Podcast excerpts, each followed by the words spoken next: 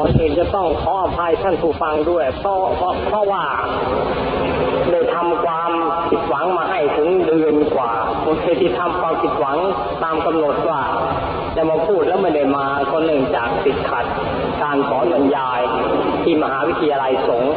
เนื่องจากถ้าหากว่าวันใดเป็นวันหยุดตรงกับวันพระวันนั้นทางมหาวิทยาลัยก็ต้องเปิดสอนชดเชยในวันอาทิตย์เพราะฉะนั้นเมื่อเดือนที่แล้วทั้งเดือนจึงขาด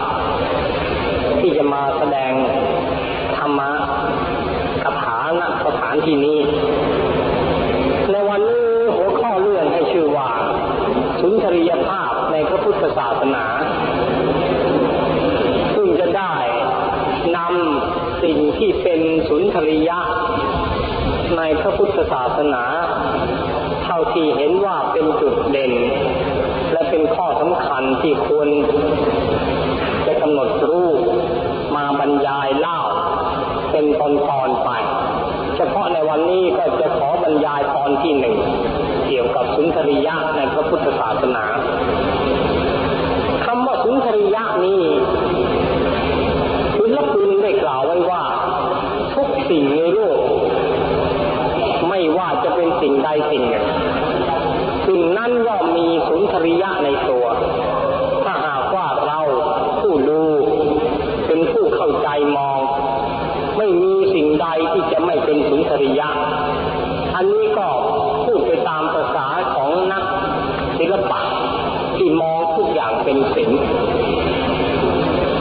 เหมือนกับธรรมะก็เหมือนกันผู้ที่เป็นนักธรรมะย่อมมองเห็นความเป็นไปต่างๆในโลกทุกแง่ทุกมุมเป็นคติธรรมได้ท่านจึงเปรียบเหมือนกับแพทย์แผนสมัยโบราณอย่างหมอชีวกถูกส่งไปเรียนวิชาแพทย์ที่มหาวิทยาลัยปัตตศิลาก่อนจะจบหลักสูตรรับปริญญาของแพทย์จากสำนักอาจารย์ได้สั่งให้หมอชีวกไปดูบรรดาต้นหมากรากไม้ในป่าว่าต้นหมากรากไม้ชนิดใดบ้างที่ทำยาไม่ได้ที่มาประกอบเป็นสมุนไพรรักษาโรคไม่ได้หมอชีวกรับคำสั่งอาจารย์แล้วก็ไปเที่ยวดูต้นไม้ในป่าทั้งหมดปรากฏว่าทุกต้นเป็นยาได้หมดหาต้นไม้ที่ทำยาไม่ได้ไม่เจอกลับมาเรียนอาจารย์ว่าไม่มีเลยต้นไม้ในป่าทุกต้นเท่าที่ผ่านเท่าที่ดูล้วนมีสรรพคุณทั้งนั้นอาจารย์จึงได้มอบปริญญาให้ว่าถ้าเช่นนั้นเธอก็สำเร็จวิชาแพทย์จากสำนักฉันแล้วนี่เป็นการทดสอบให้เกิด experience ขึ้นในตัวเพราะผู้ที่จะรู้หลักเพียงทฤษฎีอย่างเดียวนะไม่เพียงพออาจารย์จึงได้ทดสอบความรู้วุฒิของหมอชีวกด้วยการใช้ experience ซึ่งหมอชีวกถ้าไม่เก่งจริงแล้วก็ไม่สามารถมองทะลุปลุกโปร่งถึงคุณประโยชน์ของต้นหมากรากไม้ทุกชนิดในป่าได้เมื่อรู้ว่าต้นหมากรากไม้ทุกชนิดในป่าเป็นยาได้จึงชื่อว่าหมอชีวกนั้นจบแพทยศาสตร์โดยสมบูรณ์แล้วอาจารย์จะได้มอบปริญญาและสำเร็จกลับมาเป็นหมอหลวงประจำพระเจ้าพิมพิสารต่อไปต่อมาก็ได้เป็นหมอหลวงประจำองค์สมเด็จพระผู้มีพระภาคด้วยนี่คือเรื่องของหมอชีวกคือเรื่องของหมอมองทุกสิ่งต้นไม้ทุกต้นเป็นยาได้ฉันใดศิลปินย่อมมองทุกสิ่งเป็นสุนทรียะได้ฉันนั้นธรรมะของพระพุทธเจ้านั้นเป็นสุนทรียะในตัวการมองธรรมะให้เป็นสุนทรียะไม่ใช่ว่าเราแต้งมองที่จะให้มันเป็นแต่มันเป็นไปโดยธรรมดาของธรรมะนั้นอยู่แล้วเพราะว่าธรรมะเป็นเรื่องสำหรับข้อปฏิบัติของชีวิตการ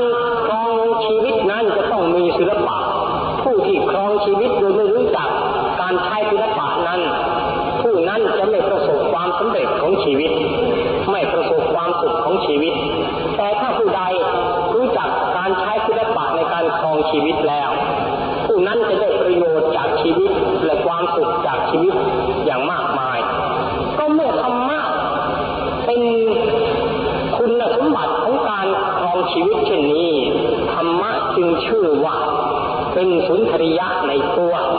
ไม่ว่าเราจะมองในมุมใดมุมหนึ่งแง่ใดแง่หนึ่ง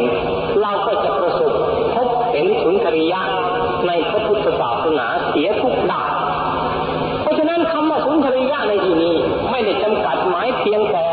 เรื่องของศิลปะวัตถุการก่อสร้างเช่นวัดวาอารามหรือพระพุทธปฏิมาไม่ได้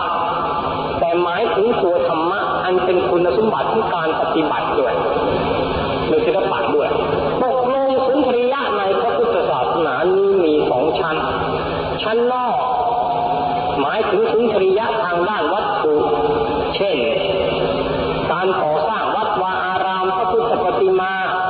ลวดลายศิลปะต่างๆส่วนด้านในนั้นหมายถึงตัวธรรมะโดยตรงคราวนี้เมื่อธรรมะของพระพุทธเจ้ามีจำนวนมากการที่เราจะศึกษาสุนทรียะในศาสนานั้นเราก็ต้องแยกประเด็นในการศึกษาประเด็นแรกที่ผมอยากจะนำมาพูดก็คือว่าสุนทรียะในด้านชาติภูมิของพระพุทธองค์นี่เป็นข้อที่หนึ่งสุนทรียะในด้านชาติภูมิของพระพุทธองค์นั้นเราพิจารณาชีวประวัติของบรรดาจอมศาสดาที่เป็นเจ้าของศาสนาใหญ่ๆในโลกมาเปรียบเทียบจะเห็นได้ว่าชีวประวัติของศาสดาบางศาสนานั้นเป็นไปด้วยความเดือดเนื้อร้อนใจมีความยากจนหม่นหมองมีชาติตระกูลที่ไม่ได้รับการยกย่องจากสังคมบางคนก็มีอาชีพเป็นผู้นำทางในการค้าขายบางคนก็เกิดในสกุลที่ไม่มีโอกาสจะส่งเสียลูกให้ได้รับการศึกษาดีคือว่าเป็นเกษตรกรก็มีเป็นผู้เลี้ยงปศุสัตว์ก็มีสิ่งแวดล้อมในประเทศท้องถิ่นนั้นก็เป็นประเทศที่เรียกว่าได้ในทางพัฒนาอย่างภาษาพูดเดี๋ยวนี้คือเป็นเมืองป่าเมืองดงอยู่ในท่ามกลางทะเลทรายนี่เป็นชาติภูมิข้อบกพร่องในด้านสุนทรียะที่เราเมื่อเปรียบเทียบกับชาติภูมิของพระพุทธเจ้าแล้วจะเห็นว่าต่างกันไกลทีเดียวอินเดียก่อนพุทธกาลถึงพันปีเป็นยุคทองของความคิดบรรดานักปราชญ์เจ้าลัทธิต่างๆเพราะฉะนั้นสิ่งที่พระพุทธองค์ทรงคิดนั้นไม่ใช่เป็นสิ่งใหม่แต่ว่าบรรดานักปราชญ์เขาคิดกันมาก่อนตั้งพันปีแล้วแต่พระพุทธเจ้าได้ทรงพบความสำเร็จที่เหนือกว่ายิ่งใหญ่กว่าบรรดาเจ้าลัทธิอื่น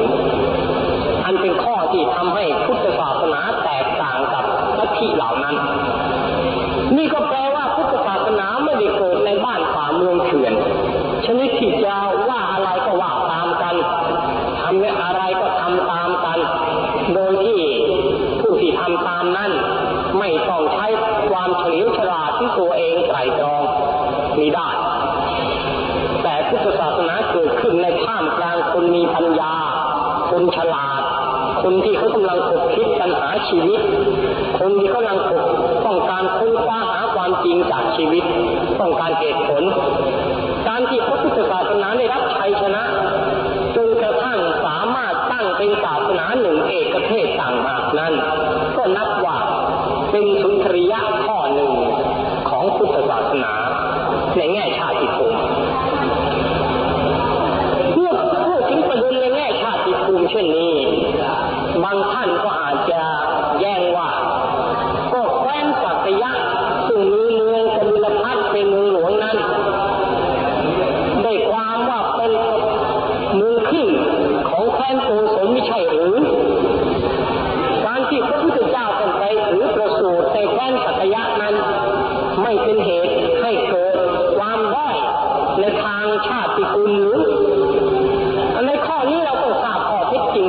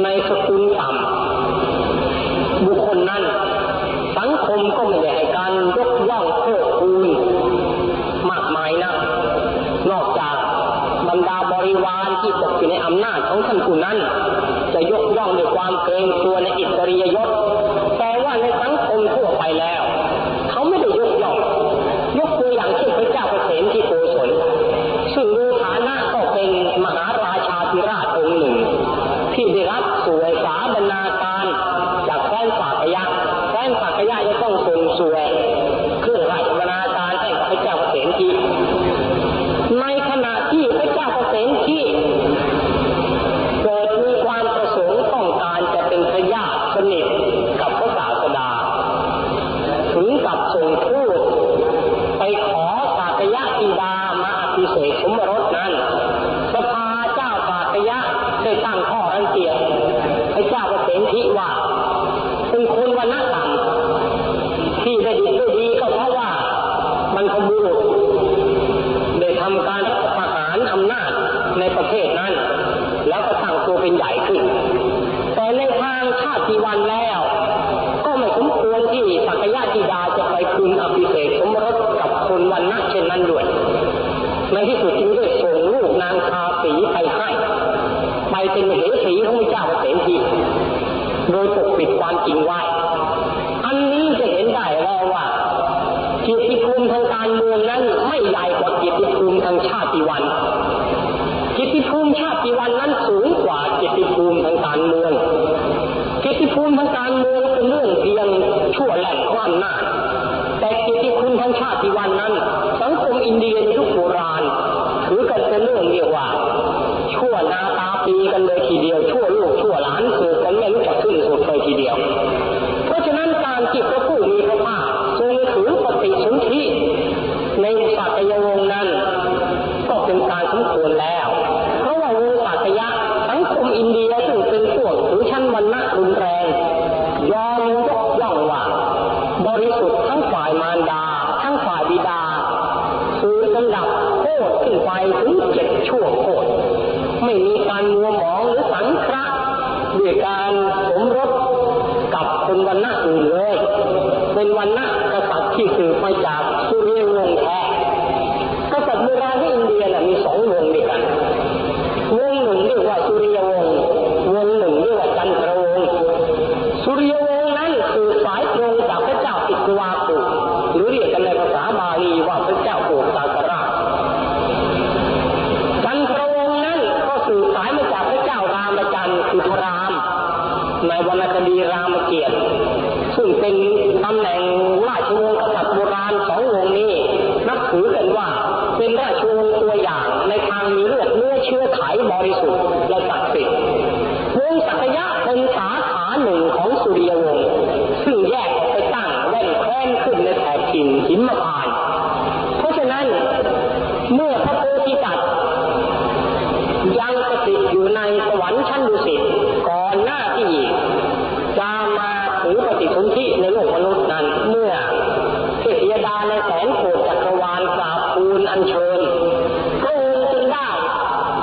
แสดงปัญจวิโลกนะพิจารณาความเป็นไปของโลกตั้งแต่โลกที่จะทรงอุบัติประเทศที่จะทรงอุบัติสกุลที่จะทรงอุบัติแล้วก็พระพุทธบิดาพระพุทธมารดาที่จะเป็นของพระองค์ที่จะเข้าไปถือความอุบัตินั้นเป็นลำดับชั้นลงไป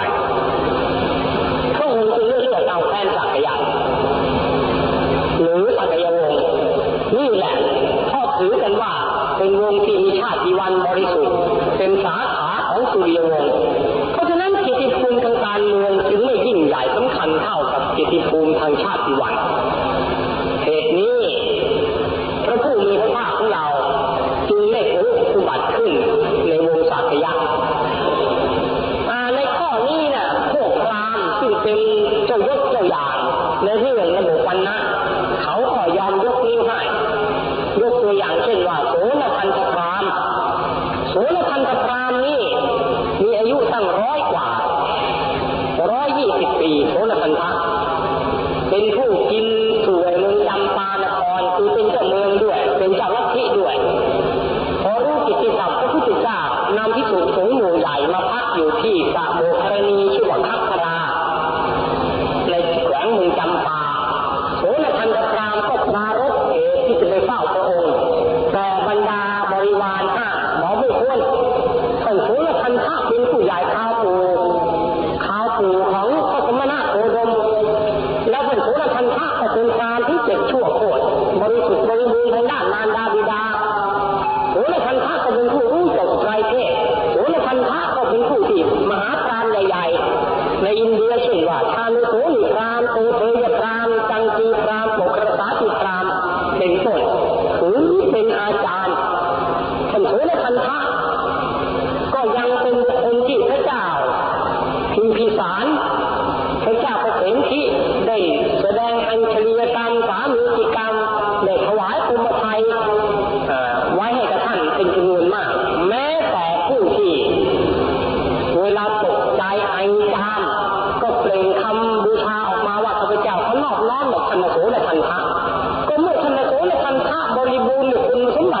ามที่นี้แล้วควรที่พระสมณะโคดมจะเดินทางมาเฝ้ามาหาท่านสุรคันธามากกว่าที่ท่านสุรคันธาจะเดินทางไปหาพระสมณะโคดมสุรคันธาพราหมณ์นั้นเป็นบัณฑิตเมื่อถูกลูกน้องยับยั้งด้วยการให้เหตุผลที่นี้ท่านจึงชี้แจงให้ลูกน้องทั้งหลายฟังว่าเดี๋ยวก่อนท่านทั้งปวงยังไม่รู้คุณสมบัติของพระสมณะโคดมที่มียิ่งกว่าเรายกตัวอย่างเช่นว่าพระสมณะโคดมนั้นท่านมีชาติดีคือเกิดเป็นชาติกษัตริย์ท่านเกิดในสกุลดีคือสัตยสกุลท่านเกิดโคตรดีคือโคตมะโคตมะเนี่ยคำว่าโคตมะมันเด็ดร้อนหรอบุญมากบุญโคอย่างบางคนแปลไปตามตัวหนังสือเลยครับในที่นี้แปลได้หลายไหนในย่าหนึ่งแปลว่าดวงอาทิตย์นี่ก็มีโคตมะดาในย่าหนึ่งหมายถึงดอกบัวโคตมะดาในย่าหนึ่งหมายถึงขอโทษไม่ใช่ดอกบัวดอกทานตะวันในย่าหนึ่งหมายถึงดอกทานตะวันดอกทานตะวันนี่ก็เรียกว่าโคตมะดาในย่าหนึ่งหมายถึงหัวไม่ได้แปลว่าเวรวะแต่แปลว่าเวรพระอาทิตย์เพราะคำว่าภูตมะนั้นแปลว่าพระอาทิตย์ก็ได้แปลอย่างนี้พระสมณะโคดมมีบิดาและมารดาบริสุทธิ์เจ็ดชั่วโคตรตามลำดับชั้นขึ้นไปไม่มีมลทินแปดเบื้องในทางเลือดเนื้อเชื้อไขพระสมณะโคดมเป็นผู้มีความรู้ถึงพร้อมด้วยวิชาและจรณะคือรู้จักรู้ด้วยประพฤติตามที่รู้ได้ด้วยพระสมณะโคดมเป็นผู้มีรูปงามเป็นผู้มีวาจาอ่อนหวานเป็นผู้กล่าวประโยชน์เป็นผู้ทำความเบิกบานใจแก่ผู้เข้าหาแล้วก็เป็นจรณะของบรรดามหาพราหมณ์ใหญ่ๆเช่นสันโสนิพราหมณ์จังกีพราหมณ์โตโตยพราหมณ์โอกระสาธิพราหมณ์มหาพราหมณ์เหล่านี้ก็ล้วนถึงพระสมณะโคดมเป็นที่พึ่งพระเจ้าแผ่นดินใหญ่ๆคือพระเจ้าพระเสนที่โกศลพระเจ้าพิมพิสารพระเจ้าอุเทนก็ถึงพระสมณะโคดมเป็นที่พึ่งแม้เทพธิดามีพระจักรมหาราชท้าวปัตตะก็ถึงพระสมณะโคดมเป็นที่พึ่งเพราะฉะนั้นควรที่พวกเราจะไปฝ่ายไปหาพระสมณะโคดมในฐานะที่พระสมณะโคดมอุตส่าห์มาเยี่ยมบ้านเมืองของเราในที่นี้120ผู้จะลูกศิษย์ว่าอย่างนี้บรรดาลูกศิษย์ก็บอกว่าถ้าพระสมณะโคดมประกอบด้วยคุณสมบัติดังที่ท่านอาจารย์พรรณนามาแล้วอย่าว่าแต่ว่าท่านมาพักอยู่ที่สวนโมกรณีพักดงไม้จำปาข้างแขวงนครจำปาของเราเลยต่อให้ต้องเดินทางแบกค้อนอาหารแบกค้อนเดินทางร้อนแรงไปหาอีกไกลเท่าไกลเราก็ควรจะขวนขวายใช้กันลูกศิษย์ว่าอย่างนั้นเลยท่านอาจารย์ทั้งศิษย์ก็พากันยกขบวนมาเข้าพระพุทธเจ้านี่เป็นเรื่องเกียรติภูมิสุนทรียภาพทางชาติภูมิของพระพุทธเจ้าว่าพระองค์ไม่มีภูมิได้ในพระหฤทัยอย่างพวกเจ้าลัทธิอื่นเจ้าศาสดาอื่นเขามีเจ้าศาสดาอื่นและมีภูมิได้เรื่องบิดามารดาบ้างมีภูมิได้เรื่องมีปมด้อยอะไรหลายอย่างเกี่ยวกับเรื่องเนื้อเชื้อสายที่บางทีเกิดมาก็หาพ่อไม่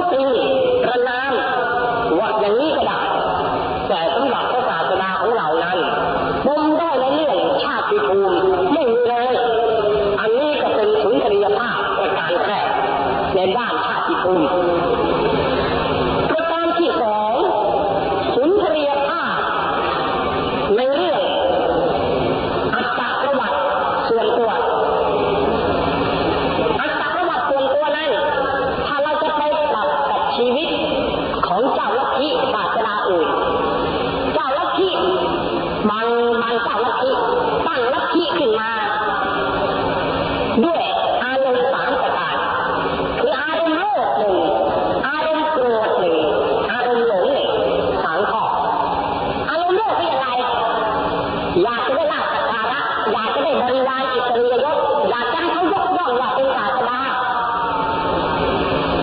ก็ตั้งศาสนาหรือตั้งลัทธิขึ้นเพื่อประโยชน์ดังที่ว่ามานี้บางคนก่อนจะตั้งตัวเป็นศาสดานั้นเป็นคนไม่มีอะไรเลยอยู่ไม่มีอะไรสมบัติติดตัวเลยแต่ท่านพอตั้งเป็นศาสนาตั้งตัวเองเป็นศาสดาขึ้นมาก็อาศัยอิทธิพลของศาสนาเที่ยวตีบ้านตีเรือนตั้งตัวเป็นกษัตริย์พูดง่ายๆว่าอาศัยศาสนาเป็นเครื่องมือสำหรับก้าวไปสู่บัลลังก์ความเป็นกษัตริย์อย่างนี้ก็มีบางคนตั้งศาสนาขึ้นมีอารมณ์โกรธหรือตั้งลัทธิขึ้นมีอารมณ์โกรธเช่นมีคนได้จากถูกเขาดูถูกดูหมิ่นในสังคมหรือตั้งลัทธิตั้งศาสนาเพื่อจะต้องการแก้แค้นสังคมประชดประชันแดกดันสังคมแล้วก็ตั้งลัทธิศาสนาขึ้นมาเพื่อวัตถุประสงค์ดังกล่าวนี้ก็มีบางศาสนาหรือบางลัทธิตั้งศาสนาและลัทธิขึ้นด้วยความหลงคือรู้เท่าไม่ถึงการตั้งขึ้นมาก็มีประเภทนี้ยกตัวอย่างเช่นว่าสัญชัยในรัฐบุตรครูในหนึ่งในครูทั้ง6คนรุ่นสมัยพุทธกาลสัญชัยในรัฐบุตรเนี่ยเป็นอัญญานวะหรือเรียกกันว่าอมราวิเทศิกะทิฏฐิกล่าวว่าพระทับฝ่ายเหมือนกับปลาไหลจับไม่อยู่เพราะตัวเนี่ยมันมีความรู้แจ้งเห็นจริงไอ้ท่านจะพูดอะไรยืนยันมันเด็ดขาดเป็นไปหรือก็กลัวเขาจะจับสายหรือเปล่าเพราะฉะนั้นจริงกล่าวเบียงไปก็เบียงมาสมมติว่ามีใครมาตั้งปัญหาถามอาจารย์สัญชัยบอกว่าท่านอาจารย์ชาติหน้ามีไหมอาจารย์สัญชัยจะย้อนถามผู้ถามบอกว่าแกล่ะเชื่อว่ามีไหมถ้าคนนั้นตอบว่าฉันไม่เชื่อสัญชัยจะตอบว่าข้าก็ไม่เชื่อชาติหน้าไม่มีแต่ในประเด็นเดียวกันถ้ามีอีกคนหนึ่งมาถามว่าชาติหน้ามีไหมจะย้อนถามว่าแกเชื่อว่ามีไหมถ้าเขาตอบว่าเชื่อสัญชัยจะตอบว่าข้าก็ว่าเชื่อชาติหน้ามีตกลงว่าคำพูดของสัญชัยเนี่ยเป็นการตอบหมายเดียงไม่กล้ายืนยันพยากรณ์ข้อเท็จจริงลงมาเด็ดขาดว่ามันมีหรือไม่มีพูดหมายเดียงไปตามคำถามที่มีตั้งมีผู้ถูกปัญหามาถามที่ตอบหมายเดียงเช่นนี้ก็เพราะเกิดจากอัญญาณคือโมหะไม่รู้จริงเมื่อไม่รู้จริงแล้วก็ไม่สามารถจะยืนยันความจริงออกมาได้คันจะพูดไปทั้งที่ไม่รู้หรือก็กลัวจะเสื่อมลาภเสื่อมสักการะเสื่อมผู้นับถือการตอบเช่นนี้จึงเท่ากับว่าตอบเอาใจผู้ถามอย่างน้อยก็ให้ผู้ถามรู้สึกว่า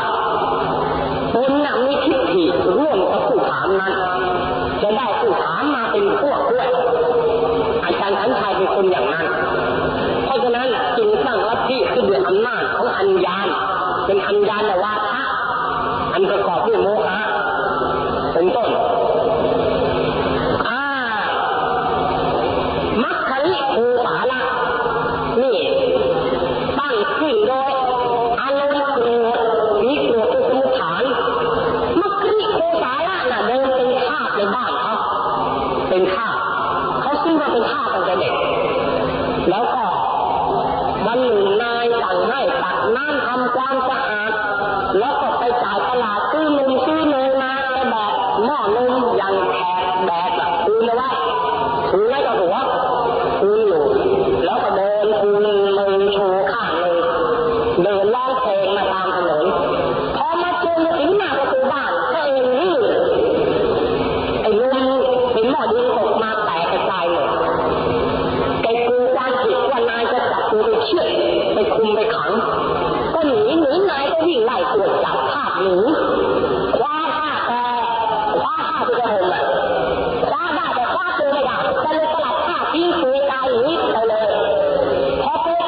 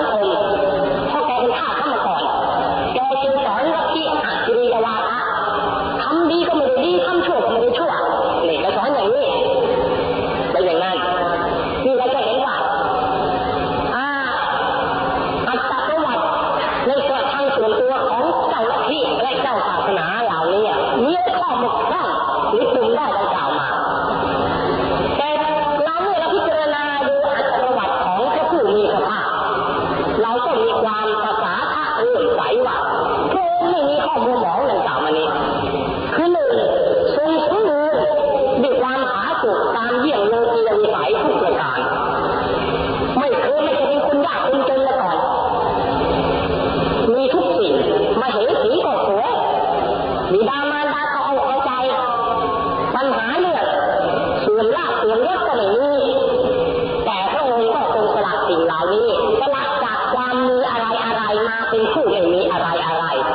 แตกต่างกับเจ้าที่บางท่านจากความเป็นผู้ไม่มีอะไรๆมาเป็นผู้มีอะไรๆจากความเป็นผู้ที่กินเก็บนอนกลางดินกินกลางทรายลำบากกระมวลมากลายเป็นกษัตริย์นำกองทัพที่รุกพุ่งชิงชัยเขาเนี่ยแต่พระพุทธเจ้าของเรานั้นทรงเป็นกษัตริย์สละความมีอะไรๆมานอนกลางดินกินกลางทรายไม่มีอะไรๆอันนี้เราจะเห็นว่าการปฏิบัติฐานพระพุทธศาสนานั้นไม่ใช่เกิดเพราะโลภหรือโกรธหรือหลงแต่จะเกิดเพราะโลภแล้วทำไมมีอะไรเกิดขึ้นไม่มีเลยสมบัติเพียงข้าสามผืนเป็นกษัตริย์อยู่ต่อไปเลยดีกว่าหรือเพชรนินจินดาสาวขนมกำนันในมากมายก่ายกองเพราะว่าโกรธก็โกรธหรือพระพุทธเจ้าของเราก็ไม่ได้โกรธใครไม่ได้ถูกชิงชังจากพระญาติวงศ์ไม่ได้ผิดหวังจากพระมเหสีไม่ได้ผิดหวังจากพระพุทธบิดาพระก็มีได้ไม่ได้ผิดหวังจากฐานะตำแหน่งก็มีได้คงอยู่ในตำแหน่งฐานะรัชทายาทที่จะมีหวังครองราชสมบัติอยู่แล้วแปลว่าไม่ได้คงผิดหวังหรือมีปมด้อยในส่วนอัตตประวัติใดๆเลยแต่ก็คงสละสิ่งเหล่านั้นออกมาเพราะฉะนั้นใครจะมาตั้งข้อช่วยจากพุทธศาสนาว่าพุทธศาสนานั้นเป็นเครื่องมือของชนชั้นมั่งมีบ้างละเป็นเครื่องมือของชนชั้นปกครองบ้างละคำช่วยจากเหล่านี้น่ะช่วยจากไม่ขึ้นคำช่วยจากเหล่านี้อาจจะช่วยจากขึ้นสำหรับศาสนาอื่นและที่อื่นแต่กับพระพุทธศาสนานั้นไม่มีเลยพระพุทธเจ้าเป็นคนนี้แต่ขณะความนี้เราเป็นผู้ใดนี้อันนี้ก็เป็นสักขีพยานพอแล้วที่จะเห็นว่าศาสนาพุทธนั้นไม่ได้สร้างขึ้นเพื่อมุ่งประสงค์สิ่งเหล่านี้เพราะเหตุนั้นเมื่อเราอนุสรณ์ถึงพุทธวจนะเมื่อองค์ตรัสรู้แล้วนั้นพระองค์ได้ตรัสว่าดูก่อนภิกษุทั้งหลายพรหมจรรย์คือศาสนาเนี่ยเราประพฤติไม่ใช่เพื่อหลอกลวงคนไม่ใช่เราประพฤติไม่ใช่เพื่อต้องการจะเป็นเจ้าลัทธิสำหรับเมื่อวาทีแก้ยังโน้นตอบอย่างนี้มีดักเราประพฤติก็ไม่ใช่เพื่อจะเรียกร้องให้ใครมาเคารพสักการะเป็นอามิสบูชาแต่ที่แท้พรหมจรรย์นี้มีแก่นสารคือความพ้นทุกข์ความดับทุกข์และความพ้นจากราคะเป็นแก่นสารอันนี้เป็นแก่นสารของพรหมจรรย์นี้คุณสัตย์อย่างนี้เป็นการยืนยันเจตนารมณ์อย่างแท้จริงของพระพุทธองค์ที่ทรงปฏิสถานศาสนาพุทธขึ้นไม่ใช่เพราะแอบอิงโลภโกรธหลงดังที่ได้พรรณนามาคราวนี้ถ้าเรามาพิจารณาอีกชั้นหนึ่งถึงในส่วนบุคลิกภาพของพระพุทธเจ้าบุคลิกภาพของพระพุทธเจ้านั้นถ้าจะมองในแง่สุนทรียะก็สุนทรียะอย่างยิ่งคือเป็นผู้เป็นชายรูปงามพระพุทธเจ้าเลยเป็นชายงามนะชายรูปงามทีเดียวถ้าจะหลับตาว่าก็พอจะวาดภาพได้ลางๆอย่างนี้พระวรกายตรูสมะดวงพระเนตรคมหวานในตาพระพุทธเจ้าทั้งหวานทั้งคมเป็นชายตาหวานกับตาคมตาหวานกับตาคมกับตากลิ่นนี่ต่างกันนะตาคมตาหวานตากลิ่นและตาเจ้าชู้ตากลิ่นใช่ไม่ได้พระพุทธเจ้าไม่ใช่ตากลิ่นแต่ทรงหวานแล้วก็รักคุณกับคมทั้งหวานทั้งคมมองใครก็มองซึ้งไปถึงหัวใจแล้วนอกจากซึ้งที่หัวใจแล้วยังฝากไว้ถึงความเย็นไว้ในแววตาให้ด้วยคือถ้าใครสุดเนตรกับพระพุทธเจ้าแล้วคนนั้นสบายใจชื่นอกชื่นใจคนนั้นน่ะชื่นอกชื่นใจถ้าเนตรประสานเนตรชับเข้าให้เมื่อไรแล้วก็เมื่อนั่นแหละคนนั้นจะรู้สึกปิติความชุ่มชื่นอย่างแปลกประหลาดเพราะสายตาของคนที่ตาคมหมายถึงว่าอ่านหัวใจคนออกทุกคนหมดใครจะมาปลุกปิดด้วยจริตมารยาอย่างใดปลุกปิดพระองค์ไม่ได้องค์อ่านตั้งแต่ใบหน้าทะลุถึงหัวใจตาหวานก็ทรงหลั่งความรักความเมตตาให้กับผู้นั้นนี่ทั้งคมทั้งหวานสายเนตรของพระองค์เพราะฉะนั้นบรรดาสมณพราหมณ์ที่ยกย่องบุคลิกภาพของพระพุทธเจ้านะมีอยู่คำยกย่องอยู่คำหนึ่งบอกว่าในยเนตรของพระสมณโคดมนั้นพระหนึ่งเป็นในตาของลูกวางอ่อน อ่อนน่ะไม่ใช่ลูกกวางแก่นะลูกกวางอ่อนลูกกวางอ่อนน่ะสายตาน่ะหวานอย่างไรแล้วหลับตาก็แล้วกันหลับตาลึกไปแล้วก็กวางลูกตัวเล็กๆสายตามองเราอย่างซื่อๆแววซื่อแววหวานในตากวางเป็นอย่างไรแสดงความซื่อความเปิดเผยความเป็นผู้มีสัจจะอุปมาอย่างนั้นทั้งคมทั้งหวานแล้วก็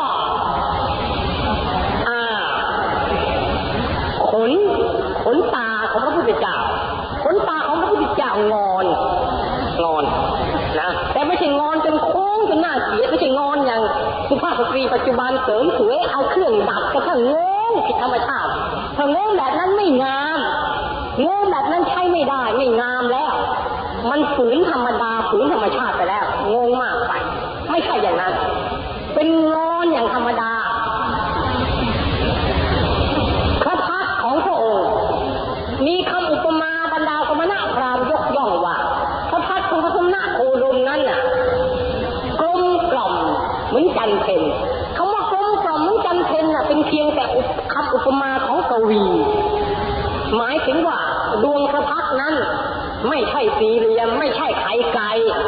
ไข่ไก่ก็ไม่ใช่สีเหลี่ยมก็ไม่เชิงแต่เป็นวงพระพักรีงามได้ส่วนสัตว์นะไม่ใช่วงโค้งอย่างพระจันทร์หรือขึ้นเสี่ยวอย่างพระจันทร์ใครมีดวงหน้าอย่างพระจันทร์ก็แย่หนีใครเห็นเข้าก็หนีล่ะเวลาข้างขึ้นอ่อนๆกลายเป็นเสี่ยวพอข้างขึ้นแก่ๆกลายเป็นกลมมันเปลี่ยนได้นี่เป็นเพียงสมมติอุปมาของกวีเท่านั้นเองแล้วก็พระจำนี่ยังมีอีกก็คือว่าพระโอษฐ์นั่นน่ะแดงประดุจชาติแปลกแปลกชาติไม่ใช่ว่าลิ้นปากซีดหรือลิ้นปากเขียวไม่ใช่ถ้าลิ้นจะต้องเสริมด้วยการแต่งทารุษก็ไม่ใช่ไม่ต้องทารุษแดงด้วยชาติตามธรรมดางามไรพระคุณสม่ำเสมอเหมือนไข่มุกไม่มีฟันทองเหลี่ยมหรืออะไรไม่ต้องนั้นไม่เขยินไม่มีสมัยพุทธกาลน่ะมักจะเรียกลักษณะคนมาเป็นชื่ออย่างมีพราหมณ์คนหนึ่งฟันแกเขยินเลยใครๆเรียกว่าอิตาปูสทันตพราหมณ์แปลว่าอิตาพราหมณ์ฟันเขยินอย่างนี้ก็มีปูสทันตะแปลว่าฟันน่ะเขยินออกมาโป่งออกมาเพราะฉะนั้นฟันพระพุทธเจ้าเนี่ยเป็นระเบียบสม่ำเสมอหมดโดยเฉพาะอย่างยิ่งพระเขี้ยวแก้วทั้งสี่มีภาวะที่อัศจรรย์พระเขี้ยวแก้วทั้งสี่เนี่ย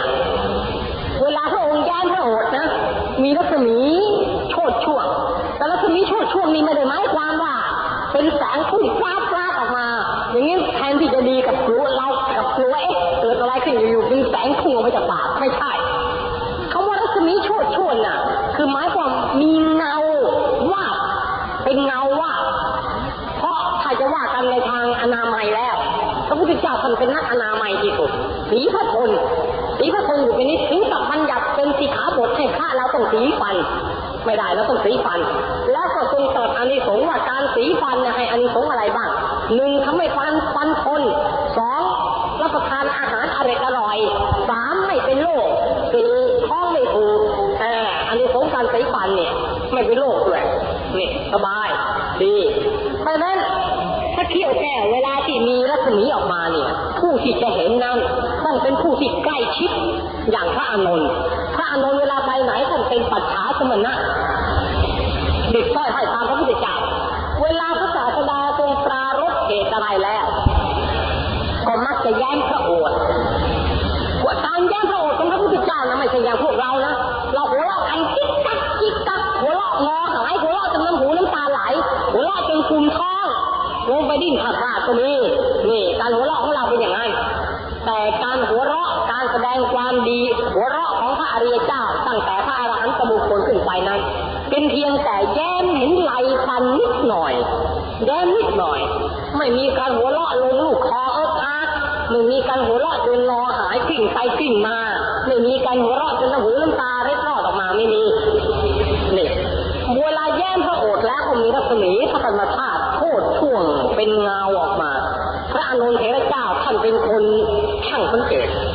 พอพระพุทธเจ้า าแย้มระโอษก็ต้องนึกรู้แล้วว่าพระองค์ต้องมีเรื่องสำคัญปรารภเหตุอะไรเหตุหนึ่งเป็นแน่ถึงแย้มระโอษพอเสร็จก็รีบกราบทูลถามว่าเมื่อกี้นี้พระผู้มีพระภาคทรงแย้มพระโอษถ้าเหตุใดพระเจ้าค่ะพระอานนท์ท่านก็เป็นคนช่างถามอยู่แล้วพระพุทธเจ้าก็แสดงปรารภเหตุนั้นอย่างนี้มีบ่อยๆเช่นครั้งหนึ่งพระอานนท์ติดตามพระพุทธเจ้าไปในป่าแห่งหนึ่งพระพุทธเจ้าเขาผ่านป่าแห่งนี้พระองค์ก็แย้มพระโอษฐ์พระอานนท์ก็รีบถามทันทีเชียวว่าพระองค์ปรารภเหตุอะไรพระพุทธเจ้าค่ะถึงแย้มพระโอษฐ์พระพุทธเจ้าบอกอานนท์ป่าตรงนี้น่ะเป็นสัพพถายิตั้งอยู่ชั่วหนึ่งกับไฟจะไม่ไหม้จนกว่าวันใดโลกแตกวันนั้นไฟถึงจะไหม้ถ้าวันใดไม่ถึงกำหนดอายุไขของกับและอายุโลกกับของโลกแล้ววันนั้นที่ตรงนี้จะไม่มีไฟไหม้เลยไฟจะใหญ่เพียงไหนถ้ามาถึงตรงนี้ตรงนี้แล้วจะต้องดับหมดพระอานนท์ก็ทูลถามพระเหตุใดพระเจ้าค่ะพระผู้มีพระภาคจึงได้นำอดีตเหตุมาเล่าให้พระอานนท์ฟังว่าเมื่อหลายอสงไขยแสนมหากัปล่วงมาแล้วมาตรงนี้เป็นที่ตั้งของนกขุมตั้งสัจจกิริยาไล่ไฟคือเมื่อพระโพธิสัตว์เสวยพระธาตุเป็นนกขุมอยู่บนหญ้าต้นไม้สูงทีแรกก็อยู่บนต้นหญ้าทีหลังก็ย้ายไปอยู่บนโน่นแล้วเมื่อไปอยู่บนต้นโน่นแล้ววันหนึ่งบิดามารดาออกไปหากินข้างนอกกลับมาไม่ทันพอดีเกิดไฟไหม้ป่าพระโพธิสัตว์เวลานั้นยังเป็นนกเล็กๆปีกยังบินไม่แข็งพอปลารถไฟไหม้ใหญ่ล้อมต้นไม้เข้ามาใกล้ประชิดหลังท่านจึงตั้งสัจจกิริยาอ้างความจริงที่มีอยู่ในขณะนั้นว่าปีของข้ามีอยู่ก็บินไม่ได้พ่อแม่มีอยู่พ่อแม่ก็ไปหากินยังไม่กลับข้าขอนอบน้อมแด่พระพุทธเจ้าพระองค์นั้นเป็นไฟอยู่ไฟเอ๋ยท่านนี่เป็นความจริงของข้าที่มีอยู่แล้วเจ้าจงถอยออกไป16กรีดเถอะถอยออกไปโดยนอก16กรีดเถอะสิ้นปัจจกิริยาของนกพระโพธิสัตว์ไฟป่าที่ไหม้ก็ดับวูบตลอดหนทาง16กรีดไปเพราะเหตุนี้โบราณจึงได้เขียนมาเป็นรูปนกเขียนยันกันไฟเรียกกันว่ายันพญานกคุ้ม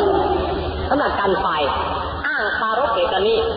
เพราะนั้นวันในวันนั้นพระพุทธเจ้าเสด็จพุทธดำเนินมาผ่านป่านี้แล้วก็กระทบกับ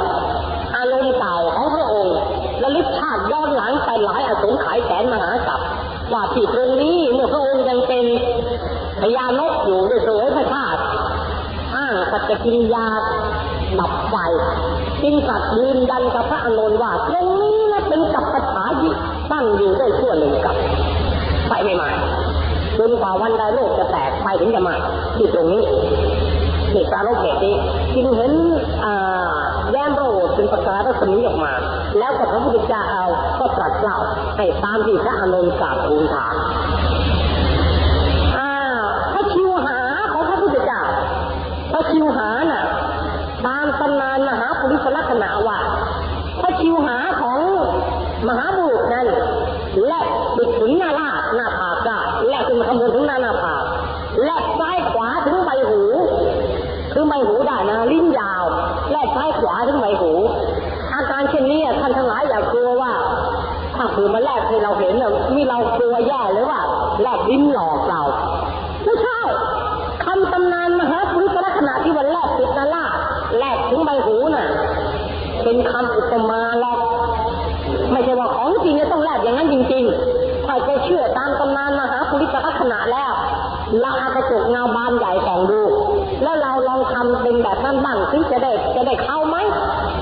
ในตำนานพาราบอกว่ามือยาวถึงหัวเข่าถ้าคนยาวมือยาวถึงหัวเข่าลิงแล้วลิงไม่ใช่มหาบุรุษแล้วลักษณะเป็นลิงมากกว่าแล้วไม่ใช่คนมีบุญแล้วถ้าขนาดว่าเดินไปแล้วมาไหนเดินดีๆแต่มือยาวถึงหัวเข่าแล้วก็วานอนไม่ใช่มนุษย์เพราะนั้นตำนานมหาปุริสลักษณะเนี่ยท่านพาราเป็นบุคลาธิฐานเราต้องรู้จักเอาความหมายนะ อย่างเช่นอารนาอสีตยานพยัญชนะว่ารอยเท้าของพระพุทธเจ้านั้นมีลูกภูเขาหินมาพานมีลูกพับมีลูกพระพรหมมีลูกพระอินทร์มีลูกต่างๆเครื่องสูงต่างๆเป็นกระพิษเล่าเป็นกุศลพันธ์ต่างๆอารนาอย่างนั้นท่านหลายอยากจะเห็นว่ารอยเท้าพระพุทธเจ้าดังตามตำนานมหาปุริสลักษณะเป็นอย่างไรก็เชิญไปดูที่พระมหาวัดพนมวัดโพได้นั่นแหละเป็นอย่างนั้นแหละแล้วเราเชื่อไหมว่ารอยเท้าคนจะมีรูปอย่างนั้นเชื่อไหมถ้าไม่เชื่อจะเราจะให้ความหมายว่าอย่างไรความจริงความหมายอันนั้นน่ะเป็นเพียงแต่ท่านพรรณาเป็นโมหารบุคลาธิฐานความหมายก็มีว่าทรัพย์สมบัติเหล่านั้นสมบัติเหล่านั้นคือพรหมสมบัติอินทรสมบัติสักขสมบัติจักรพรรดิสมบัติมนุษยสมบัติสมบัติต่างๆเหล่านี้ที่เป็นรูปต่างๆในบาทพระบาทของพระพุทธเจ้านั้นสมบัติเหล่านี้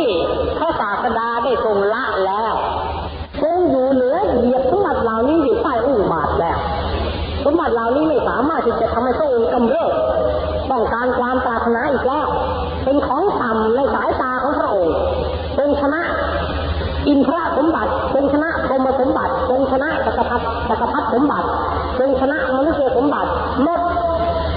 แต่ว่าอินทรยมยักษ์จักรพรรดิมนุษย์เราขนขวาอยากได้มีกันสิ่งเหล่านั้นพระองค์ทรงเหยียบไว้ใต้อุ้งพระบาทหมดไม่มีความหมายเหมือนหนึ่งอิฐกรวดดินทรายนี่ความหมายของท่านต้องการอย่างนี้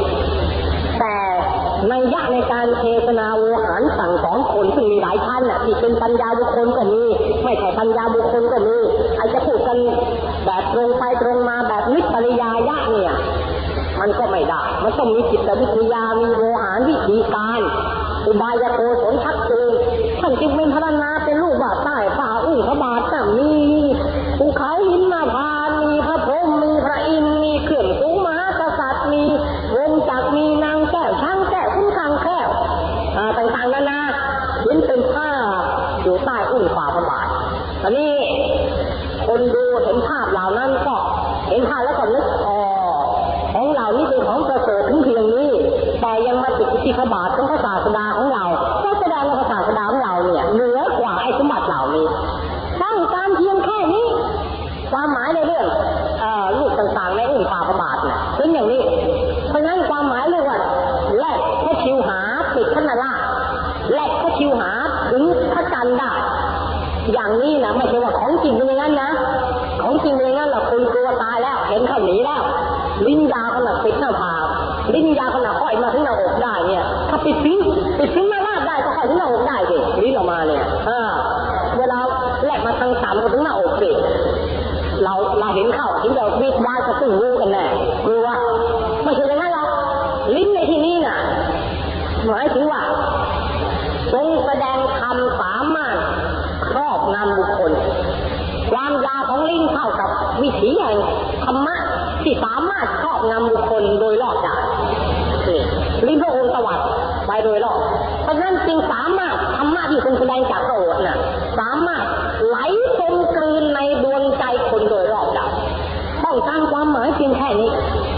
ในตำนานมหาปุริสลักษณะที่พรรณนาอย่างนั้นต้องการความหมายเพียงเท่านี้เท่านั้นเองไม่ได้ต้องการความหมายอื่นตายไปกว่านี้เลยนี่คือความหมายอัน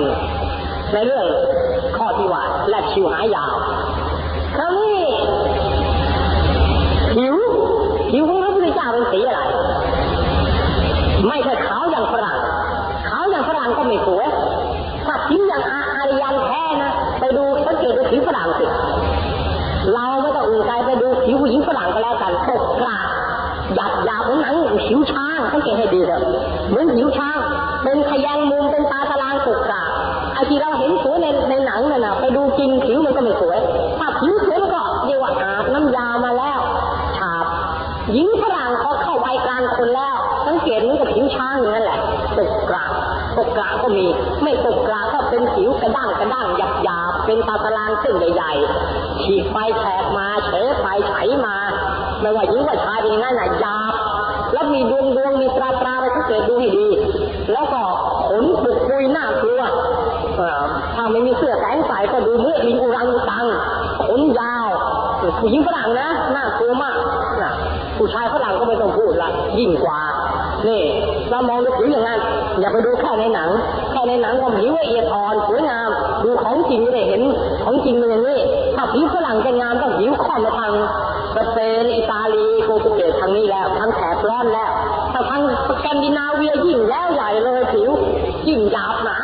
กระด้างใหญ่ทีเดียวสแกนดิเนเวียทางเหนือขึ้นไปอ่ะทางมุงหนาวขึ้นไปอ่ะเพราะธรรมชาติต้องปรับปรุงผิวให้ต่อสู้ความหนาวได้ต้องมีขนยาวปุกปุยหรือกระสับกระส่ายในเขตหนาวก็ต้องขนปุกปุยเป็นธรรมดา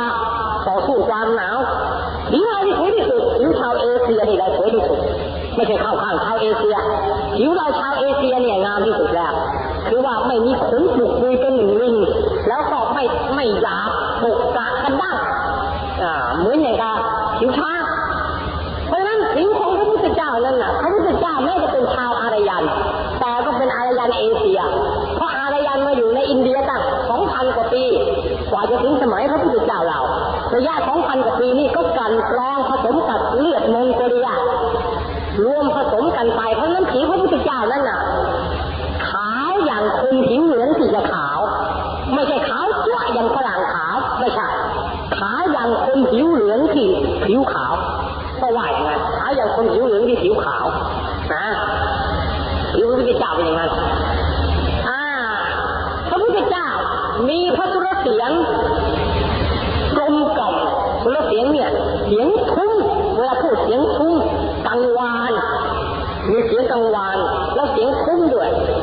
ลักษณะเสียงพระพุทธเจ้าเป็นอย่างนั้นเพราะฉะนั้นท่านจึงเปรียบว่าพระพุทธเจ้าทรงแสดงธรรมน่ะใครๆคนฟังร้อยคนทุกคนก็นึกว่าพระองค์แสดงกับเราทั้งนั้นใครๆฟังธรรมพระพุทธเจ้าตั้งร้อยคนร้อยปัญหาฟังเทศเรื่องเดียวกันแต่ทุกคนก็นึกในใจว่าพระองค์ทรงตอบปัญหาในใจเราทุกคนนี่เป็นอย่างนั้นแล้วใครๆก็ตามถ้ามีทุกข์พอมาเห็นหน้าพระพุทธเจ้าแล้วทุกข์หายไป 50% บางท่านอีก 50% ก็แทงสูงไปเลยนี่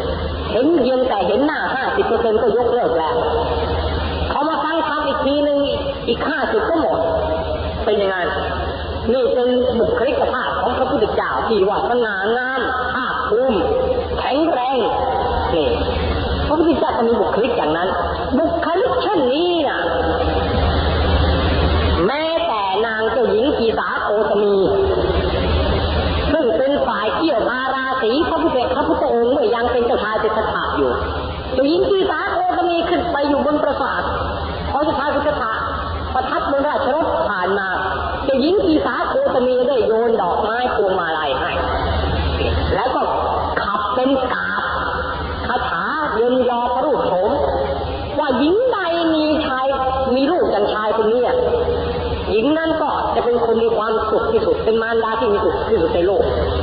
สตรีใดถ้าได้พัฒนาเฉกเช่นชายผู้นี้สตรีนั้นก็เป็นผู้ที่มีความสุขารมเปรมปรีที่สุดในโลกบุตรธิดาใดถ้าได้บิดาอย่างชายผู้นี้บุตรธิดานั้นก็เป็นผู้มีลาภมีความสุขมากที่สุดในโลกนางกีสาโคตมีขับกาบเกี่ยวชายที่ผ่านแม้กระทั่งอิจพรามผัวเมียสองคนทางภาคเหนือที่หวงลูกสาวนักหนาไม่ยอมยกให้กับใครมากๆพญาร้อยเอ็ดเจ็ดนครมาขอก็ไม่ยอมยกให้ต้องการจะเลือกลูกเขยในอุดมคติของตัวเองเพราะว่าทั้งผัวทั้งเมียเป็นคนเจ้าอุดมคติรู้ตำรับตำราในการเลือกบุคคลเที่ยวจากเมืองหนึ่งไปอีกเมืองหนึ่งจะเลือกลูกเขยให้กับบุตรสาวตัวเลือกสาวมีให้ในที่สุดก็มาพบพระพุทธเจ้าค่ะพอเห็นหน้าเขาตอนนั้นไม่ต้องฟังอีลาข่ายลมบอกว่าฉันยกลูกสาวให้ทันทีเลยพอเห็นบุคลิกเขาตอนนั้นยอมแล้วจะยกลูกสาวให้สินสอดทองมั่นไม่เอาหมดเพราะว่ารู้ว่าท่านเป็นพระไม่มีสมบัติพระสถานจะมาเอาหรอกเพราะฉะนั้นให้นิมนต์อยู่ตรงนี้ก่อนนะเดี๋ยวรีบไปตามบอกกับยายที่บ้านแล้วบอกลูกสาวที่บ้านว่าเดี๋ยวนี้เดี๋ยวเจอลูกเขยในอุดมคติเขาแล้วพระพุทธเจ้าจึงได้อธิษฐานลอยพระบาทไว้ให้เห็นแล้วเสด็จพระไปพออินทร์นางยายวิ่งต้อนมาถึงก็บอกว่าตาดูตามลักษณะของรอยเท้านี่ท่าน นคงเห็นเจ้าของรอยเท้าที่ว่าจะเป็นลูกเขยของเราเนี่ยนะเห็นจะไม่สำเร็จแล้วตายทำไมล่ะยายทำไมถึงไม่สำเร็จล่ะก็ฉันกะว่าดีแล้วนี่นะบอกว่าที่ไม่สำเร็จเพราะว่าท่านผู้เป็นเจ้าของรอยเท้าเนี่ยไม่มีรอยเท้าหนักต้นหนักปลายเอียงซ้ายเอียงขวาไม่มีเหยียบสม่ำเสมอราบเรียบคนที่มีรอยเท้าเช่นนี้คนนั้นหมดราคะทางใจแล้วเพราะฉะนั้นเห็นจะเป็นลูกเขยเราไม่สำเร็จก็เลยสืบถามกันไปว่าใครเนาะเมื่อสักทีเนี่ยบอกให้อยู่เลิกถามไปแล้วถามไปถามมาด้วยความว่าเป็นพระพุทธเจ้าก็ชวนกันไปเฝ้าพระองค์เลยแสดงธรรมให้ฟังทั้งตายายเป็นพระอนาคามีบุคคลนี่เป็นเรื่องที่ว่าถูกพระองค์ถูกเขาเลือกเป็นลูกเขยโดยที่ไม่ต้องเสียสินสอดของมันแล้วเขาจะยกมือฝ่ายคลิกมีด้วยในครั้งนั้นอีกครั้งหนึ่งผู้ชายแท้ๆยังหลงหลุดโฉมพระองค์เลยผู้ชายพราหมณ์วัคคลิบวชนะไม่ใช่อะไรบวชเพราะอย่างนี้ต้องการจะยนโฉมพระพุทธเจ้าให้เต็มใจอิ่มใจนั่นเองพอบวชเสร็จไม่สะอาดไม่เป็นอันเลี้ยงธรรมวินัยละเช้าก็จ้องหน้าพระพุทธเจ้าบ่ายก็จ้องหน้าพระพุทธเจ้าเย็นก็จ้องหน้าพระพุทธเจ้าแล้วก็ชื่นอกชื่นใจกับตัวเองงามอย่างโง่งามอย่างนี้สวยอย่างโง่สวยอย่างนี้ติดใจนักหนาพระศาสดาก็ทรงรู้แหละว่าพระกฤษที่สุเนี่ยบวชเพราะรูปมานิกาติดในรูปของพระองค์แต่ยังก่อนตอนนี้อินทรีย์ยังไม่แก่กล้ายังขอให้ชมโฉมในทางทางก่อนรอให้บ่มนิสัยในอินทรีย์แก่กล้าพอวันหนึ่งได้กำหนดวาระพระองค์จึงตรัสขับไล่พระกฤษที่สุว่าวักกฤษเธอจะมานั่งชมโฉมตถาคตไปทำไมนะทั้งเช้าสายบ่ายค่ำเนี่ยมีประโยชน์อะไรก็ร่างกายที่จะเปื่อยจะเน่าเนี่ยไปถ้าทำอย่างนี้แล้วก็อย่าบวชก็อย่าบวชซะดีกว่าป่วยการบวชแล้วมาเรียนธรรมวินัยมานั่งยนโฉมกันอยู่เนี่ยมีประโยชน์อะไรวัคคลิเสียใจก็ทุ่มทอดความรักในพระศาสดามากเหลือเกินพระศาสดากลับมาขับไล่ไม่สมกับที่ตัวทุ่มทอดจะไปฆ่าตัวตายเสียใจแล้วก่อนพระพุทธเจ้าขับไล่เราแล้วขัดร้อนเราแล้วต่อไปคงจะไม่มีโอกาสมาใกล้ชิดอย่างนี้อีกแล้วบ่ายหน้าขึ้นไปบนยอดเขาจะกระโจนลงมากระโจนยอดเขาตายแล้วตอนนี้ขอเตรียมขลุกจีวรเตรียมกระโจนพระศาสดาก็ทรงนิรมิตส่งพระรูปออกไปปรากฏทันทีเสียงขณะนั้นพระองค์ประทับอยู่ในวัดนะไม่ได้ไปด้วยพระองค์เองหรอกส่งรูปนิรมิตไปคือถอดมโนมยกายไปถอดกายทิพย์ออกไปเลย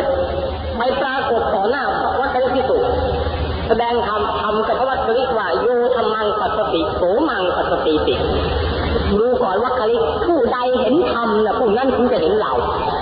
ผู้ใดเห็นเราก็ผู้นั้นจะเห็นธรรมการที่จะเห็นเราที่แท้จริงตถาคตที่แท้จริงเนี่ยคนนั้นต้องเห็นธรรมะที่ชื่อว่าเห็นเราพอแสดงเช่นนี้วัคคลิที่สูงซึ่งมีอินทรีย์อ่อนปุแก่กล้าแล้วก็ได้ตรัสรู้ที่ตรัสรู้นั้นไม่ใช่อื่นไกลเวลานั้นวัคคลิที่สูงน่ะหมดอะไรอาวรณ์ในพระศาสดาแล้วนึกว่าพระศาสดาทอดทิ้งเราแล้วก็ตัดความอาลัยเมื่อตัดความอาลัยไอ้ราคะที่ตัวมีอยู่ก็บรรเทาเบาบางลงไปมีแต่อารมณ์ของความโศกความเศร้าแต่จะมีก็เป็นโทสะนิดหน่อยอันเกิดจากความเป็นปฏิฆะอยากจะทำลายชีวิตตัวเองให้พ้นไปเสียตามที่ตัวผิดหวังเพราะนั้นวัคคลิที่สูงน่ะถ้าจะว่าแล้วเขาเป็นคนราคะจริตเมื่อราคะจริตราคะอันนี้พระศาสดาใช้อุบายถ่ายถอนโดยการขับไล่ออกไปแล้วถึงตรงนี้ใจมันว่างจากราคะไปแล้ว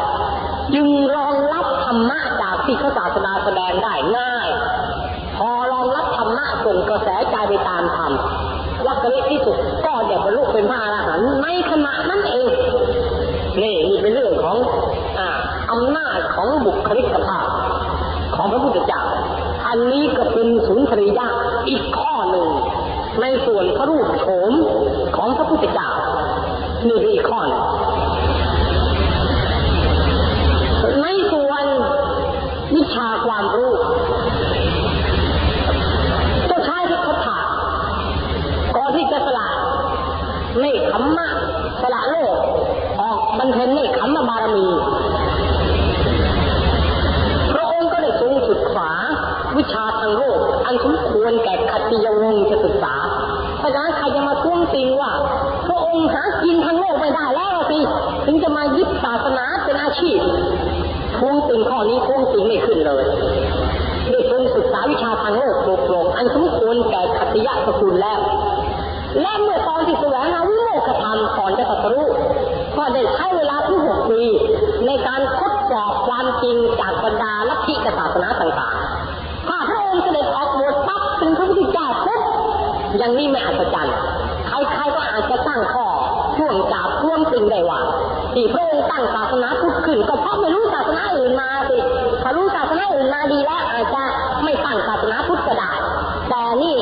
พระองค์ก็ศึกษาลัทธิอื่นศาสนาอื่นเปรียบเทียบมาถึง6ปีเต็มแล้วจึงได้ประสบว่าลัทธิและศาสนาเหล่านั้นไม่ใช่ความจริงจึงได้ค้นคว้าด้วยหนทางของพระองค์เองประดิษฐานศาสนาพุทธขึ้นตอนที่ประดิษฐานศาสนาพุทธขึ้นมีพวกสมณะพราหมณ์บรรดาติดเตียนว่าอะไรยังหนุ่มๆแน่นๆปฏิญาณตัวเป็นอรหันต์ขึ้นมาทั้งพุทธเจ้าอย่างอิตาอาชีวกที่หลอดลิ้นให้กับพระพุทธเจ้า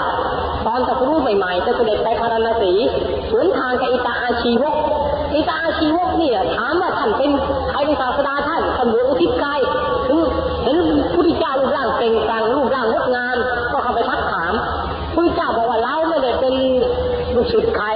เราตรัสรู้เราเองเราเป็นสัมมาสัมพุทธะอาชีวกแลบลิ้นครับบอกว่าก็ดีแล้วท่านเป็นอรหันต์ก็เป็นท่านดีแล้วสวนทางก็หลีกไปอาชีวกที่แลบลิ้นนี่ท่านทั้งหลายไม่ใช่แลบลิ้นหลอกนะ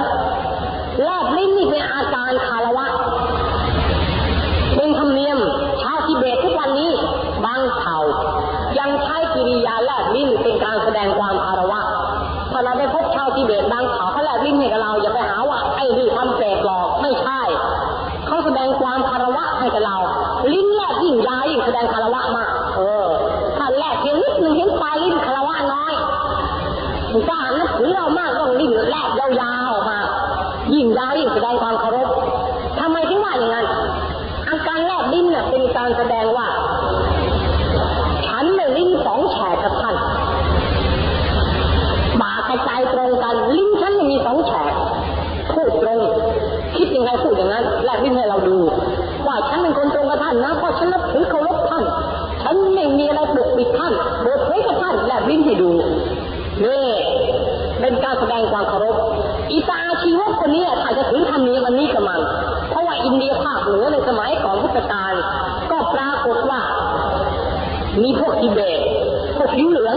อพยพมาตั้งถิ่นฐานกันอยู่บนเปกับพวกอารยัน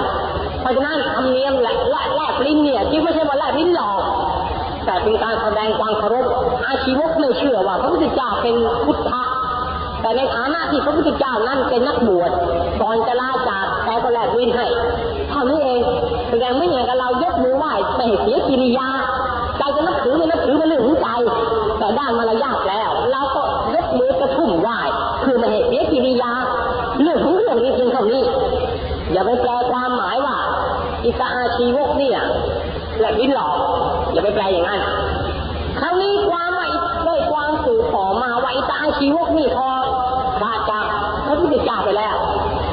เราก็ไปเที่ยวประกาศลัทธิของแกสัญจรเรื่อยไปจนกระทั่งมาเจอคณะกายกรรมคณะหนึ่งเที่ยวร่อนเล่หากินตามหัวเมืองต่างๆแต่ไปยืนดูกายกรรมเล่นดูไปดูมาไปเกิดติดใจลูกสาวหัวหน้าวิกายกรรมวิกนี้เขาลูกสาวแสดงอาการกระโดดสูงกระโดดเตี้ยเดินบนไม้ไผ่เส้นอันเดียวเดินบนเชือกชอบใจอยากจะยังไงจะขอแต่งงานให้ได้เชียวถ้าเอิญแกไปแสดงตัวเป็นอาจารย์เจ้าของหัวหน้าวิกก่อนนิมนต์แกเอาไว้ในวิกเลี้ยงดูวิกนี้ย้ายไปแสดงที่ไหนเขาก็นิมนต์อาจารย์คืออาชีวกนี้ไปด้วยวันหนึ่งอาจารย์นอนคุมโปงข้าวปลาไม่กินเจ้าของวิกก็ถามบอกอาจารย์เป็นอะไรครับข้าวปลาไม่กินน่ะหรือว่าพวกผมนี่เลี้ยงดูอาจารย์ไม่ดีอาชีวกปลาเราเลี้ยงดีเลี้ยงดูดีทุกอย่างโยมแต่มันมีไข้ใจที่ฉันพูดอะไรไม่ออกเจ้าของวิกก็บอกข้างหน้าอาจารย์สิ่งใดไม่เกินดาวกระเดือนแล้วเราก็จะหาให้ก็คอยจะหาให้ได้ผมบอกเถอะอาชีวกบอกแน่นะโยมจะหาให้นะไม่ขัดใจความประสงค์แน่นะบอกว่าไม่ขัดที่น่ะเพราะว่าตั้งแต่อาจารย์มาอยู่ตัววิกของพวกเรานี่แล้ววิกเรารู้สึกว่าไปแสดง ที่ไหนถ้าเป็นมีมหานิยมคนติดกันมากแต่หารู้ไหมที่คนติดมากนะเป็นเพราะอีนางลูกสาวไม่ใช่ว่าอาชีวะแกมาอยู่ลูกสาวสวยจะดิบจะก้านขาวตัวใครดูก็ชอบดูเงินนี่แหละชอบมาดูกายกรรมวิกนี้นะทีเดียวหนักข้าอาชีวะก็เปิดเผยความจริงว่าฉันรักลูกสาวแกเขาให้แล้วรู้ไหมถ้าแกยังยกลูกสาวให้ฉันแล้วก็นั่นแหละจะช่วยชีวิตฉันรอดตายได้นายวิกก็มาคำนึงว่าเวลานี้เราก็ไม่มีบุตรชายไอ้การหาบุตรเขยน่ะมันก็ลำบากกลัวจะได้บุตรเขยชีวิตมาติ่มกล้องหลอกลวงเงินทองหยองของลูกสาวแล้วจะเผาหัวติ่งอยากอะไรเลยตาชีวกนี่ก็เป็นนักบวชแต่ก่อนล่อนทลายมายังไม่รู้ข่าวโลกีเป็นอย่างไรถ้าจะผูกมัดเอาเป็นเขยเนี่ยก็จะเป็นประโยชน์ดีอย่างน้อยเอาความสื่อของมันนี่แล้วว่าสำหรับให้ลูกสาวเราเนี่ยเด็กเป็นหลักเกาะนายวิกก็นึกอย่างไรก็เอ้านึกออกมายกลูกสาวมาพอสุดออกมาได้ลูกสาวเรียบร้อยเข้าชิดอีตาอาชีวกนี่ไม่รู้วิชาทางโลกมาก่อนเลยพ่อตัวบวชมาตั้งแต่อ้อนแต่ออดตั้งแต่เล็กเป็นชีปือมาตั้งแต่เล็กแล้วไม่รู้วิชาทางโลกมาก่อนพอแต่งงานกับลูกสาวเขาลูกสาวเลี้ยงหากินสารพัดกระโดดสูงกระโดดเตี้ยแสดงกายกรรมรูดโลดโอนต่างๆให้คนดูเป็นเดี๋ยวว่าเป็นเบี้ยทองเบี้ยเงินของบิดามารดาเลยตกเป็นอำนาจของเมียก็แน่นอนเมียหากินเก่งหัวหากินไม่ได้เนี่ยก็เลยเป็นคนกลัวเมียก็ใช้ให้ซักผ้าอ้อมบ้างซักผ้านุ่งบ้างอุ้งข้าวบ้างกวาดเรือนบ้างถูที่รับซักที่นอนบ้างกางมุ้งบ้างงานผู้หญิงในครอบครัวทุกอย่างอาชีพคนนี้รับโอนไปทำหมดเพราะว่างานหากินไปนี่เป็นหน้าที่ของผู้หญิงเขาแล้วหน้าที่ผู้ชายก็ต้องเป็นงานแม่บ้านแล้วตอนนี้วันหนึ่งออกคู่คนแรกออกคู่คนที่สองคนที่สองยังเล็กอยู่ไปบางชิ้วกำลังไปเปรูลูกน้อยอยู่เมียเล่นกายกรรมเลิกกลับบ้านกำลังเหนื่อยนี่ข้าวอยู่ที่ไหนพี่ถามอย่างนี้อาชีวะก็ชักโมโหที่มาซึ่งมาตวาดเราแล้วกำลังไปเปรูโบดอยู่ไม่ครัวเลยไปหากินเอาเองไม่ต้องมาตวาดกับกูล่ะว่างั้นเท่านี้แหละยายเมียแปรขึ้นมาแล้วด่าว่าไอ้คนเนรคุณไม่รู้จักบุญคุณทุกวันนี้ที่ตัวเป็นเนื้อเป็นตัวเป็นเนื้อเป็นหนังเป็นตัวเป็นตนอยู่ได้นะไม่ใช่เพราะข้าวแดงแกงร้อนที่กูเลี้ยงดูปูเสือบักรึกทำไมอาศัยกูที่ไหนมึงจะมีกินมีอยู่มีหัวมีบ้านจะทุกหัวนอนด่าผัวอย่างนี้อาชีวะช้ำใจบอกว่าเรานี่นะจำยิ่งเถอะมาด้วยเมียอย่างนี้เข้าแย่ไม่เอาละวันนี้ต้องหนีคนอยู่มาได้ไม่ไหวแล้วถูกเมียปากพลาดอย่างนี้เขาไม่ไหวต้องหนีแน่ต้องหนีออกไปคืนนั้นหนีเมียทิ้งลูกทิ้งเมียหนีเก็บเสื้อผ้าได้หนีทับเซกันในจอมจุฬาชเวออกไปทีเดียวจุฬาชเวออกไปก็เที่ยวเวียนวนหาคนดับทุกข์ว่าใครเป็นคนที่เป็นผู้ดับทุกข์ได้ในโลกอยู่ที่ไหนนะคนดับทุกข์เนี่ยเจ้าของแห่งความดับทุกข์ที่มีมนต์เวทมนต์คาถาอะไรศักดิ์สิทธิ์จะดับทุกข์ได้เที่ยวหาเขาเลือกไปเขาบอกว่ามีอยู่ที่เมืองสาวัตถีวัดเชตวันตรงไปที่นั่นเถอะมีเจ้าตำรับผู้เป็นเจ้าตำรับดับทุกข์อยู่นั่นดับปัญหาครอบครัวดับปัญหาชีวิต108อยู่ที่นั่นไปรักษาโรคอยู่ที่นั่นใครเป็นโรคใจให้ไปวัดเชตวันที่เมืองสาวัตถีอาชีวะก็ไปถึงวัดเชตวันพอไปถึงพระภิกษุสงฆ์ก็แนะนำไปเฝ้าพระพุทธเจ้าพอเห็นหน้าพระพุทธเจ้าเขาตกใจว่าตายแล้วท่านผู้นี้นั่นเองที่เราเคยพบครั้งหนึ่งยืนยันว่าเป็นผู้อรหันต์สัมมาสัมพุทธเจ้าแล้วเราไม่เชื่อท่านพระพุทธเจ้าว่าไงอาชีวะในที่สุดเธอก็กลับมาหาตถาคตอีกนะคราวนี้เชื่อหรือยังเราเป็นอรหันต์สัมมาสัมพุทธเจ้าเชื่อแล้วหรือเปล่าค่ะพระองค์ก็ทรงแสดงอริยสัจอาชีวะเลยมีดวงตาเห็นธรรมขอบวชเป็นพระอรหันต์ไปตอนนี้ยายเมียหัวหายแล้วก็ชักคิดถึงสิเมื่ออยู่ตัวได้รับความสะดวกจากหัวใช้ต่างที่ข้าพออยู่หายไปมันก็ว่าเวเนี่ยเหงาขึ้นมาไม่มีคนใช้ไม่มีคนให้โขกให้ปับให้ด่าได้เนี่ยคนเรานะลงเคยด่าเคยว่าใครแล้วจนเคยชินถ้าคนนั้นเกิดมาปะไปแล้วมันว่า